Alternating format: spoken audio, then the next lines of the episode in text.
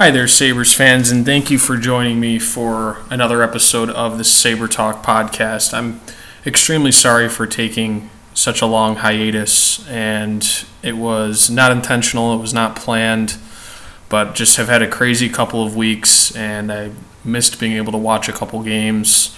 And it really isn't fair to anybody listening to this show to, to come on and do half assed analysis. So I I did a vow renewal two weekends ago with uh, with my wife. We went home back to the Buffalo area. It was in Hamilton, Ontario, and I was away in Dallas for seven weeks. That weekend was in the middle of that seven weeks, and I was keeping up with the podcast pretty well during that time. But you know, it there were just so many games there right in a row, and I had all these other obligations. I missed the games, wasn't able to have enough time to, to watch them, so I wasn't doing the wasn't doing the podcast, wasn't keeping up with it, and I really apologize for that. But uh, there is a lot to talk about, a lot to be excited about, and I'm hoping to be able to do these pretty consistently the rest of the way down the stretch. So I think the biggest development since my last podcast a couple weeks ago has been, you know, O'Reilly was out at that time, but I think Jack Eichel and Sam Reinhart have turned it on that much more over over this last stretch of games and have really stepped up with O'Reilly out. And the question with I guess the question with both of them, with Reinhart it was is he a product of, of Ryan O'Reilly, which seemed seemed to be what a lot of people were saying. And it makes sense at the beginning of the year, you know, O'Reilly's been a been a been an upper echelon NHL player for a while now, and Sam Reinhart's a rookie. Comes in, finds a niche on O'Reilly's wing, starts to produce offensively. O'Reilly's producing really well offensively, so it makes sense to say that Reinhart may be a product of O'Reilly. And with Eichel, you always kind of had O'Reilly sheltering him. So Eichel was in the second line role, was able to get more offensive zone starts, and O'Reilly would take the tougher matchups typically. Uh, so, so you could, with the presence of O'Reilly, you could discount the performance of, of both Eichel and Reinhart. However, with O'Reilly out, that excuse goes out the window, or that you know that crutch to to discount Eichel and Reinhart goes out the window. And I think looking at what Reinhart's done since O'Reilly went out, what he's done all year, you can really make an argument that he's been their best forward this year. And I know a lot of people would be surprised to say that or to hear that being said. If you'd said that at the beginning of the year and predicted that at the beginning of the year, people would have said that that you're insane. But I mean, if you look at the if you look at the metrics, if you look at, at puck possession, he's the best forward on the team. If you look at points per 60 minutes, he's the best forward on the team. And he's been able to, to play on several different lines, been able to fit in everywhere. He's played both center and wing he when he was playing with O'Reilly, that was O'Reilly's best best offensive stretch of his season. And you can make the argument that that he's been their their best forward. I don't know if you'd say he's their most valuable forward. You may have to say O'Reilly because of what he's done all year, being able to kind of shelter the other guys, or you could say Eichel because he brings that dynamic talent that they don't really have anywhere else on the on the team that they haven't had. This franchise hasn't had that in in years. I mean, you can even you could even say in in decades. So you can say maybe Reinhart hasn't been their most valuable forward, but if you look at based on performance, he may be their their best forward thus far this year. It's pretty hard to argue, though. I mean, there is an argument there, and it would be pretty contested with with Reinhart. But it's very hard to argue that Eichel isn't the most dynamic forward on this team. I, I think virtually any Sabres fan would tell you that. Anybody that's been watching this team. And for a franchise that's really struggled to score goals for a long time, we needed this kind of dynamic talent sorely. And he's a guy that can take over a game by himself. And I've been saying that all year, but I think you're seeing the flashes come at much smaller intervals. So maybe before they were they were fewer and and farther between, but now they're coming multiple times in a single game where you're seeing him being able to single handedly create a chance, or you're seeing him really try to try to take over the course of it, the course of a game, and you're seeing this happen on a nightly basis now, which is which is great to see, and that's what that's what you hope to see. for a rookie coming from the NCAA, you always worry is he going to be able to keep up keep up his level of play level of play over the course of an 82 game season? And largely he's gotten better as the season has gone on which is the progression that you hope from a rookie. And it means that he came in well conditioned he did have a rough stretch around christmas time but i think that i think that uh, the break in games at that point and I remember that's right when I started doing these podcasts, and that's what I said. I was hoping coming out of that Christmas break that, that, that they had, it was about a you know six days off or five days off or something like that that he came back and was able to be well rested for the rest of the season. That, that that break was extremely important, and I think that largely he's he's come out of that break and played well pretty consistently since then. Like any rookie, he's had his ups and downs here and there. He's had some stretches where you know he was having trouble scoring for a little while, but I think it's been it's been night and day and you always worry about that with a college player. Is he going to come in and start strong for the first 40 games and then peter off the, the rest of the season? And he hasn't done that. And he's really stepped up when they needed him the most with O'Reilly down.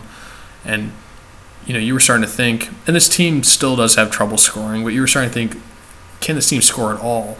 Now with O'Reilly out and now with really, you know, these, these two rookies you have to lean on so much. They already were leaning on them a ton.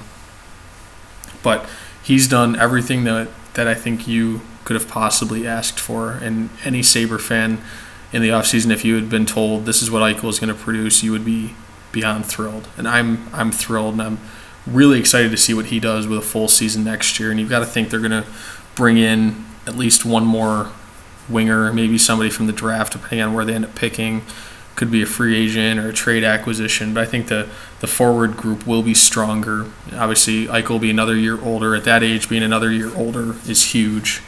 Um, Reinhart will be another year older. Uh, and you'll kind of have had a year already to, to sort out some of the chemistry issues that were there early in the season. And Bylsma has still moved the lines around extensively more than I would prefer. But it made sense at least at the beginning of the year when it was all these new players jumbled together and you've got to try to find what works and what doesn't. And I think you won't have the same level of that kind of flux to start next year because the forward core, you know, you're probably going to have at least nine guys back or something like that, barring a huge trade. But I think you're going to have at least that many guys back, if not, you know, 10 or 11 back from this core forwards. And you might have you, know, you might have two or three that are that are different from the guys that have been here all year. Um, another great development, and in my previous podcast, th- this line's been good for a long time, uh, but the Foligno Larsson Gionta line, they've continued to play very well. They've had tough matchups, and they've had tough matchups really this whole time. They've been not always the go to defensive line, but but in most instances they they have been, and it depends on matchups and depends on who's out and what the other lines look like. But they've pretty they've played tough matchups pretty consistently, and they were playing well in terms of puck possession and doing what you want a third line to do. Back as of a couple weeks ago when I did my last podcast, but I think they've they've begun to produce more offensively recently, and I think you've seen Foligno take another step forward, continue his high level play. I think this is the longest stretch of, of high level play that, that Buffalo fans have seen out of Foligno. I think this stretch of good play is even longer than that stretch when he first came up. That Foligno Ennis Stafford line that was producing so well. He hasn't produced at that kind of pace, but I think this has been a longer stretch of good play. Inconsistency is always the thing that, that we're going to worry about with him. But it leads me to believe that at least those bad stretches are going to be are going to be fewer and further between than they have been in the past. Uh, Larsson, he's been great. He's been exactly what you want a third line center to be. Obviously, he doesn't produce much offensively, but I think that that's the way that third line centers are going, and you're seeing it. It kind of reminds me of the of the early 2000s prior to the lockout and the third line centers that you saw in that era. And I, Larsson really reminds me of, of Sammy Pahlsson, and he seemed to be the quintessential third line guy for, for a while during during that era, and he just reminds me a lot of him. And I've, I think I've heard that comparison before, so I, don't give me credit for that if you think that's a really good comparison. Uh, obviously, they're both Swedish, so that helps. but he also didn't produce much offensively. But that was in another very low scoring era, and you're starting to see it go more that way now. You know, maybe coming out of the out of the lockout, you know, 05, 06, and in those few years when the Sabres were scoring like crazy, and the league as a whole, there were there was a ton of scoring, at least relative to to, to today. Um, then you might have seen more teams where you had three centers, three lines that you really that were producing a lot offensively. The Sabres were uh, were great evidence of, of that. You know, with the with the Vanek Roy Afinogenov line uh, being a great example of a of a scoring third line. You don't see a ton of that nowadays, and I think now with scoring lower, you're seeing the third line being almost always a line that's going to be leaned on def- leaned on defensively and isn't going to be counted on to to score much at all. Uh, and I don't have a I don't have a problem with that one way or another. You know, as as a fan, I would like to see more scoring than there is now, but I think it makes sense and it it it coalesces better, I think, with the kind of old time traditional hockey view of the third line. Uh, so, with the way the league's gone, I think at least with Foligno and Larsson, you have the beginning of a great third line there. And Gionta obviously isn't a long term piece, especially if this line keeps it up the rest of the season. You've got to think that, that they're going to be together again next year. But Gionta only has one year left on his deal. You've got to think he's going to retire after next year. I can't imagine him coming back because he's not going to be able to get the kind of payday that he's had recently. And for a small guy like that, it's incredible he's lasted this long. So maybe you can see somebody else step in as the third piece that line. Maybe it's somebody not in the organization. Maybe somebody like Hudson Fasching finds a niche on that line. That'd be great to see him become a top six winger. Uh, it could be Girgensons if he doesn't really find his offensive touch again, and depending on who else they acquire, maybe Girgensons push out of the top six. That would be an incredible third line if you had Girgensons running with Foligno and Larsson. But it's it's just awesome to see. You're starting to see pieces of this lineup come together, and I think at least with the Foligno Larsson part, long term, they can be a, a, a pairing. Bylsma talks about that. Talks about those pairs a lot. I think they can be a pairing moving forward, and that's exciting because I think with Foligno, I wasn't sure where to stand on him at the beginning. At the beginning of the year, I was kind of ready to trade him because he went through a long bad stretch and just he's had so many long, long invisible stretches. But to see them coming together has been has been awesome. Another big development in the forward ranks, Ryan O'Reilly is coming back for Wednesday night's game, and I probably should have opened with that uh, because that's the most important news right now. But uh, he's he's coming back to to suit up against the Habs. Kane is going to move next to O'Reilly, so he's coming off the um, he's coming off the Eichel and Reinhart line. I'll talk about Kane in a minute um, because he's he impressed me quite a bit playing on that playing on that line. Girgensons he's going to slide into the Eichel Reinhart line. So basically, Girgensons is going to replace Kane. Then it's going to be Kane, O'Reilly, and Deslauriers is going to be the other winger on that line. Kane, I also wanted to talk about while I'm kind of sticking with forwards, but uh, he fit in really well on that Eichel Reinhart line when when he played there, and I think the biggest thing with him is you're seeing you're seeing him mesh with his teammates, with his line mates, much better than he did at the beginning of the year, and he's had a lot of trouble playing next to Eichel. They, they really haven't meshed much at all, but this time they did, and I think it's hard to say whether that's because Eichel has taken a, a, jump forward since earlier in the year when Bylsma was really trying to push the whole Kane Eichel combination, or if it's because Reinhart Reinhart was there and he's been such a great glue guy for this lineup all year. So it's really hard to say who you know who you can give the credit to. Uh, you really could probably give credit to all three. Maybe Kane trying to trying to change his game a little bit, knowing that he can't play the exact same way when he's on one line versus another, and he's got to change based on the styles that he's playing with, whether it's Eichel now just being more, much more dominant, or whether it's Reinhart now being that ultimate glue guy.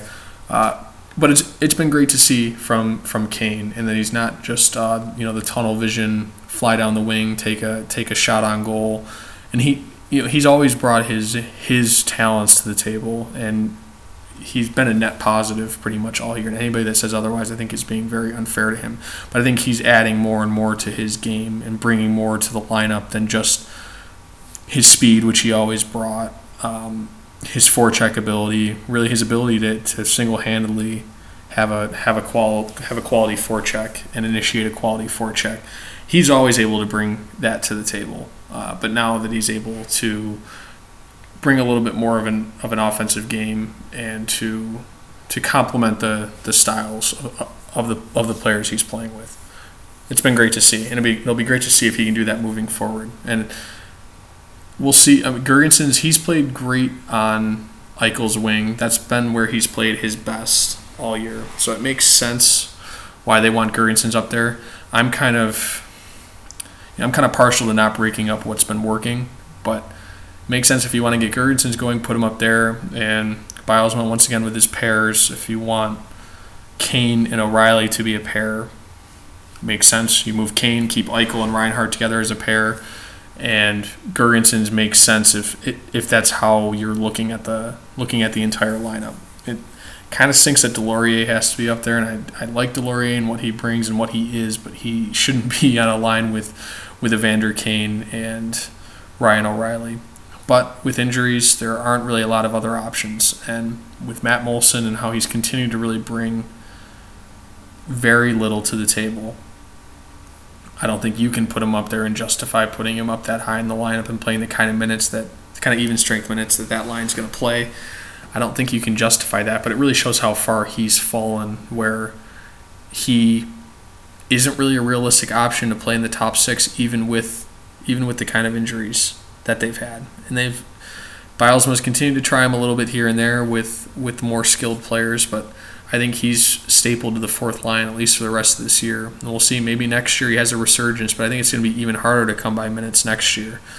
If they get a winger in the draft, it depends on where they draft. You know, right now they're in sixth last, so if they're picking at that in that area, you know, six, seven, somewhere like that they probably aren't going to get a winger that, that's going to step right in next year. Assuming they draft a winger too, they very well could draft a, a, a defenseman.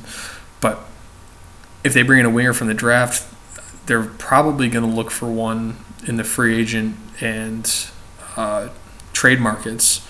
So I think it's going to be even harder for Matt Moulson to find a role next year. And you, he may not be in the top 12 forwards on this team. He might be a healthy scratch. They may try to send him to Rochester I mean, it's it's tough, and he's a, he's a very likable guy, and I, I want to see him succeed, but he just has not brought much of anything to the table this year.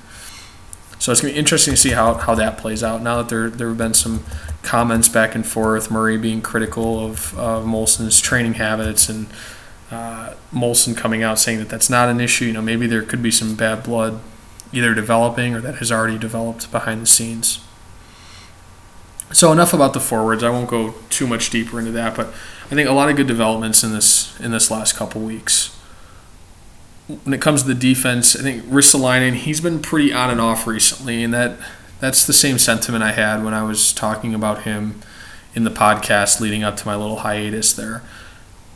I think still the the pressure of him being leaned on as much as he has been all year has just worn him down, and it, it's understandable. I I think it's, it's easily explainable, and nobody is going to fault him over the long term for for somewhat folding under the pressure. I don't know if folding is the right word because he's still had his his flashes of, of good play, but I think going into next year, first of all, having this year as a learning experience is going to be huge for him. And defensemen take time to develop, and it's it's pretty unrealistic to expect a guy at his age to already be a perfect number one defenseman that's not going to go through his his rough stretches. But I think it's extremely important that Murray's able to bring in a better partner for him next year. And maybe Murray doesn't directly bring in a better partner for him, but maybe brings in somebody that allows another player to move up the lineup to play with Ristolainen. I've been advocating this all year, but I think putting a guy like Mark Pysyk next to him on the left side, they played together with Rochester last year um, sorry, two years ago, um, not last year, but they they played together, and I just think Gorges is a liability up there. And as much as I like him, much as I respect Gorges, and what he's been able to do as an undrafted player, and he's been a warrior for a long time in this league, and he's much older in NHL years than I think his his age would indicate, just because of all the shots that he's blocked and the type of style he's played at his size. But he doesn't belong on a top pair, and if you expect that top pairing to play well and to be able to be leaned on game in, game out for the type of even strength minutes that you want your first pairing to play, Josh Gorges can't be on that pairing. And you know, I'd hoped maybe they'd be able to move Gorges at the deadline. I didn't. The contract is pretty bad, so I'm not surprised that they weren't able to. With a lot of the teams that are contending are up against the cap, and they've got to be very careful about money that they add beyond this year. And Gorges still has two more years left on this deal. Uh, so the Sabres probably would have had to retain money, and I wouldn't be surprised if Murray was loath to retain money on a deal. So I'm not surprised. I don't know how much conversation there was, uh, but he needs to be in a role more like a, a, a, third pairing role, like a number five or number six. I think to really to really look adequate. And it's not that he not that he plays terrible game in game out, but he just doesn't bring the type of it's not even dynamic play, but the kind of game changing play that you expect out of out of a first pairing defenseman. I think that you that you need next to Ristolainen if you want that to be a dominant pairing. You you don't need Shea Weber next to Ristolainen. You don't need to go out and you know trade away the farm to bring in a number one defenseman. Though if there's a deal out there for somebody like that, I certainly wouldn't be opposed to exploring it. But I think just a capable top four defenseman next to Ristolainen would make a huge difference next year. And I think you want someone steady. Um, somebody physical would be nice. I think Ristolainen, I think his orientation is going to be typically more toward stepping up in the play offensively, and I and I like him more in that role. And I've seen more. I've seen a lot of people saying that he, they see him becoming like this big bad Chris Pronger type. I just I don't see that. He he has his stretches of physical play, and he's not soft by any means. Uh, but I think that he's going to typically be more of a finesse guy.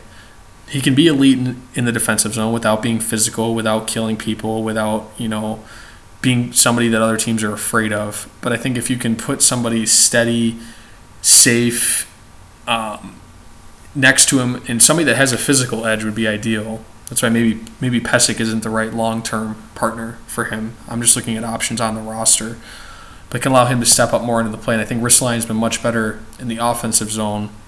He's been much consistently better, much more consistently better in the offensive zone this year than he has been in the defensive zone. I think he had many more lapses in the defensive zone. And I think if you look at his offensive production versus his defensive metrics, it, it bears that out. Uh, he has benefited from a much better power play this year. That's one of the reasons why his offensive production is significantly better. But I think having a partner for him is going to be important. Maybe Good Bogosian could be a long term partner. I know they tried that earlier this year. I think he struggles on the left side. Bogosian has played much better being next to Jake McCabe. Maybe McCabe could be that guy. I'm going to talk about him next, but I think um, that he would complement Ristolainen pretty well because I think McCabe he plays this aggressive, pretty physical style for his size, but he also isn't huge about jumping up into the offensive zone. He doesn't have tremendous offensive instincts. Uh, I might as well talk about McCabe next, but I think he stepped up his play a lot recently, and I'm, I'm pretty confident that, that he's going to be a top four defenseman moving forward. And I think a guy that plays the type of game that he does, which really depends on aggression and skating, I would say those are two of the biggest things. He, he depends on challenging guys and using his very good skating ability to keep up um, and, to, and to push forwards into making mistakes. Um, I think playing that kind of style, it may take a little bit longer than other defensemen to adjust to the NHL game, which maybe explains why he had the kind of ups and downs that he had earlier this year. And I've got to hope that going into next year, with all that he's learned this year, I like that they kept him up. He sat for a little while. Um, I know I had advocated at one point maybe he should go down to Rochester for a little while, but they kept him up with the Sabres, kept him up practicing with the big club, scratched him a few times. But he's looked much better recently, and he hasn't been without his without his bad showings, and he still is. He still can be. You still can get bad Jake McCabe on occasion, but I think that he's become good. Jake McCabe is is consistently showing up much more often than he was earlier this year. So maybe he could be a long term partner for Ristolainen. I don't know what his ultimate upside is. I don't think he has huge offensive upside. Um, he's got like all the tools that, that you would look for uh, for somebody to, to, to produce offensively, but I don't know if he has the instincts necessarily. And I think that those skills, those tools, which is the aggression and the skating, all of that may are probably going to show themselves much more on the defensive end than on the offensive end.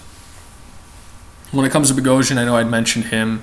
I think his play has picked up recently as McCabe has been more good than bad. Those two earlier in the year, they tended to drag each other down because they were both playing poorly much more often than they were playing well. I don't know who, I don't know if one or the other is more to blame, but together they've been more good than bad recently.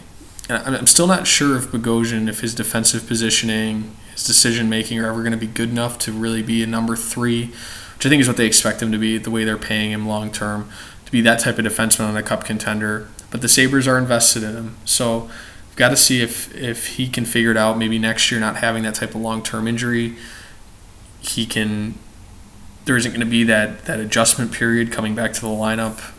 So you got to hope. But he has had injury issues throughout his career and I would be open to moving him in the right deal. And I think maybe one of these guys is going to have to be moved. One of you know Ristolainen McCabe, Pysyk, Bogosian. I'm not sure if all if all of them are going to be here long term. I guess we'll we'll have to wait and see. Uh, but it also depends on who gets picked up and what kind of trades are out there and all of that. But Bogosian, I I would move in the right deal because I'm not sure he's been in the league long enough now where I don't think those kind of issues are are just going to smooth themselves out. And when you talk about McCabe's issues, I think there's still plenty of time for him to adjust and for him to to reach his ultimate upside. But Bogosian, though he is still young in terms of you know his age, he's been in the league since his first post draft season, and at this point, I think there isn't really there isn't really much of a ceiling left beyond where he is now. Pysyk isn't really much to say about him. He continues to play a pretty smooth, steady game, and I think he's the the perfect long term number four. And he, I mean, it's maybe not fair to Reinhart to make this comparison, but Pysyk almost reminds me of like the Sam Reinhart defensively, where he can be the glue guy that can really play with any partner and if you want him to play with a more with a more offensive guy, great. You know, he's pretty safe and steady, and he he's going to be able to cover up on occasion for that guy jumping up into the play. Or if you're playing with a more physical guy, it makes sense because you complement a more physical guy that you know maybe sometimes more physical guys are going to maybe take them take themselves out of position a little bit more to, to make that big hit, send that message. Mark Pysyk, smooth, steady game, would be perfect as, as that player's partner too. So he's a good glue guy, and you don't really necessarily need him to play with a particular partner or particular type of partner. So the, the, the defense, I'm still concerned about it. There's still it's work to be done there, but there is some promise, and I think when you've got a couple, when you've got several young defensemen like they have, you you need to expect ups and downs and a lot more downs than ups and that's pretty much what you've seen this year. I think it's it's a lot harder to win with a defensive core core that young than it is with a forward core as young as the Sabres is. The forwards tend to adjust quicker and age isn't as much of an issue for forwards as it is for defensemen. But it'll be fun to watch their progression and and it has been fun so far this year, despite their despite how frustrating they can be at, at times. Uh, when it comes to goaltending, Lehner, he's continued to play great, and I'm I'm excited to see what he'll be able to do next year. He certainly certainly has the talent to be elite if he can stay healthy. That's that's the big question with him is can he stay healthy? But uh, his, his rebound control isn't always incredible. Uh, he definitely doesn't have elite rebound control. But he does have elite size. I think at that size he has elite or close to it athleticism and he's got a great glove hand.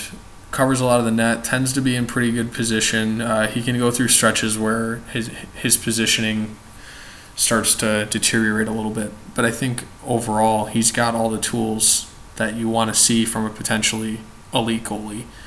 And with the way he's played, I have I have no complaints. Had a couple poor games, but overall his numbers look great. He's had many more good games than bad. He's been playing behind a, a lineup that has a has a young defense that struggles a lot. Uh, he, for a lot of the time since he's come back, he's been without the the forward core has been, been without their rock solid two way center in Ryan O'Reilly. That plays a huge role.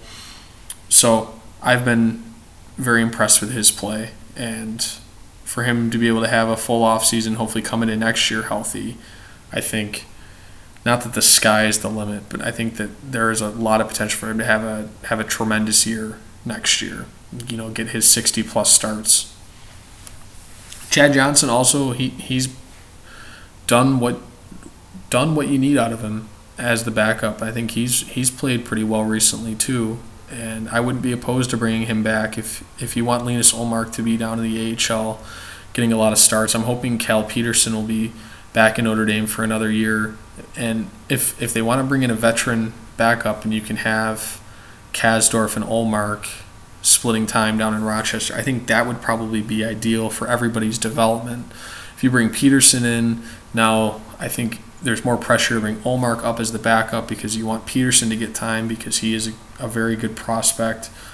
Um, and if you keep Ullmark and Petersen down in Rochester, you may have Kasdorf being the being the odd man out, not getting games or you know being down in the ECHL, and that wouldn't be ideal either. So I wouldn't be opposed to bringing back Chad Johnson if, if they want Ullmark to get more starts down in the AHL, which I I can see it going either way. It depends on how much, how they want that split to be between Lehner and his backup. You know, if it's Ullmark, I, I wouldn't want Ullmark getting just 15 games next year. 15 to 20 games. I think that wouldn't be enough for him to take that next step forward, which I, I think yeah, you saw a lot of you saw a lot of downs during his time when he was when he was with the Sabres, but I think there is a lot of upside there and I think you you risk throwing some of that away if he has an entire year where he only makes 15 starts or something to that effect. And so I think it makes sense to keep him down in Rochester another year and to, to bring in to bring back Chad Johnson or bring in another guy like him to be a stopgap backup until the year after when Ullmark can come up. And if the Sabres are out of the playoffs again next year, maybe that backup could be somebody you move at the deadline and bring up Ullmark to get some starts down the stretch. You know, who knows?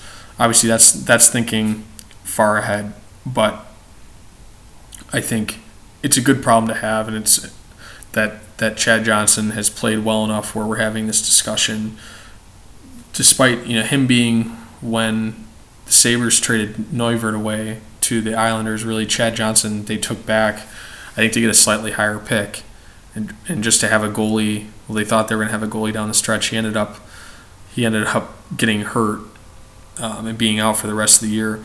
But to bring somebody back basically as a cap dump and for him to have turned into a valuable part of the team was was pretty cool.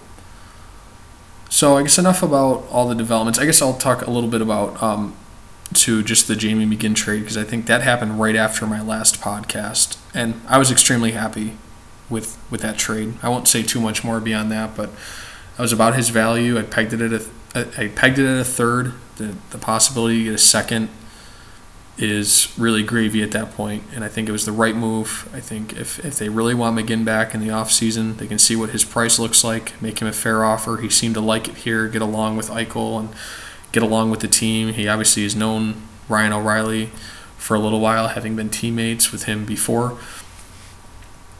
But to get an asset for him was important, and I don't think he should be in this team's long term plans. When you look at all the pieces that they have and how they're going to probably bring in another winger or two this offseason and guys they have coming up through the system. Justin Bailey came up and impressed. And you have Hudson Fasching, who may be beating down the door for a spot as soon as next year.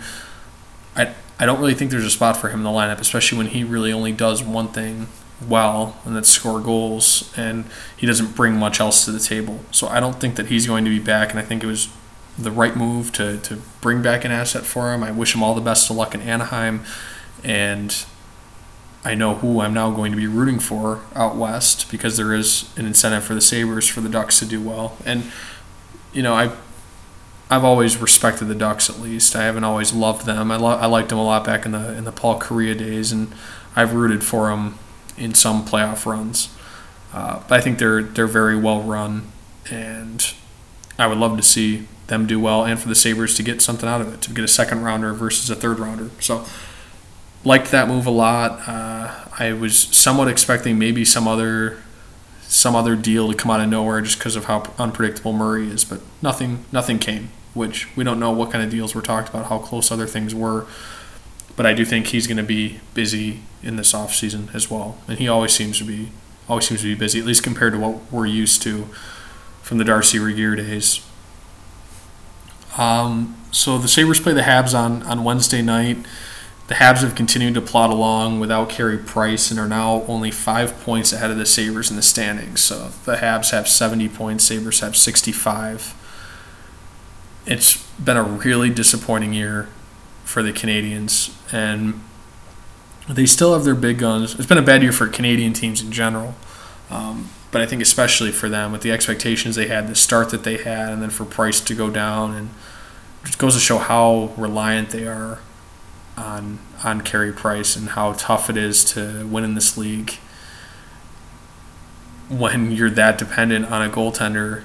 And if that goaltender goes down, you are absolutely screwed. And I think it's it's it's more sustainable, and I think you can be more sustainable. You can be a contender for longer, and to be a more sustainable contender, if that makes sense, when you were built around position players. You know, when you're built around um, you know your horses down the middle at center. Say if you're you know you're built around Jack Eichel and Ryan O'Reilly, and you know a rock solid number one defenseman or some something like that. Uh, I think that's sustainable for a much longer period of time. And if one of those guys goes down, it's also more sustainable. Being dependent on just one guy, like they are, so dependent on, on one guy, and it being your goaltender, I think it's it's extremely tough. And that's why I never really pick them in the playoffs. A lot of times people want to pick them because the, the sentiment is, you know, a, a hot goalie can win you a championship if he's hot enough. But I think we saw it in Buffalo. Even Dominik Hasek, who in his prime, he may have been the most dominant goaltender this league has ever seen in his prime with the Sabres when he carried them to the Stanley Cup finals in 1999. In those few years there, that's as good of a peak as any goalie has had in NHL history, and it may be the best. They still couldn't win a championship. They were so dependent on him and still couldn't win a championship with him. And I think the, the Habs are in a very similar position with Carey Price.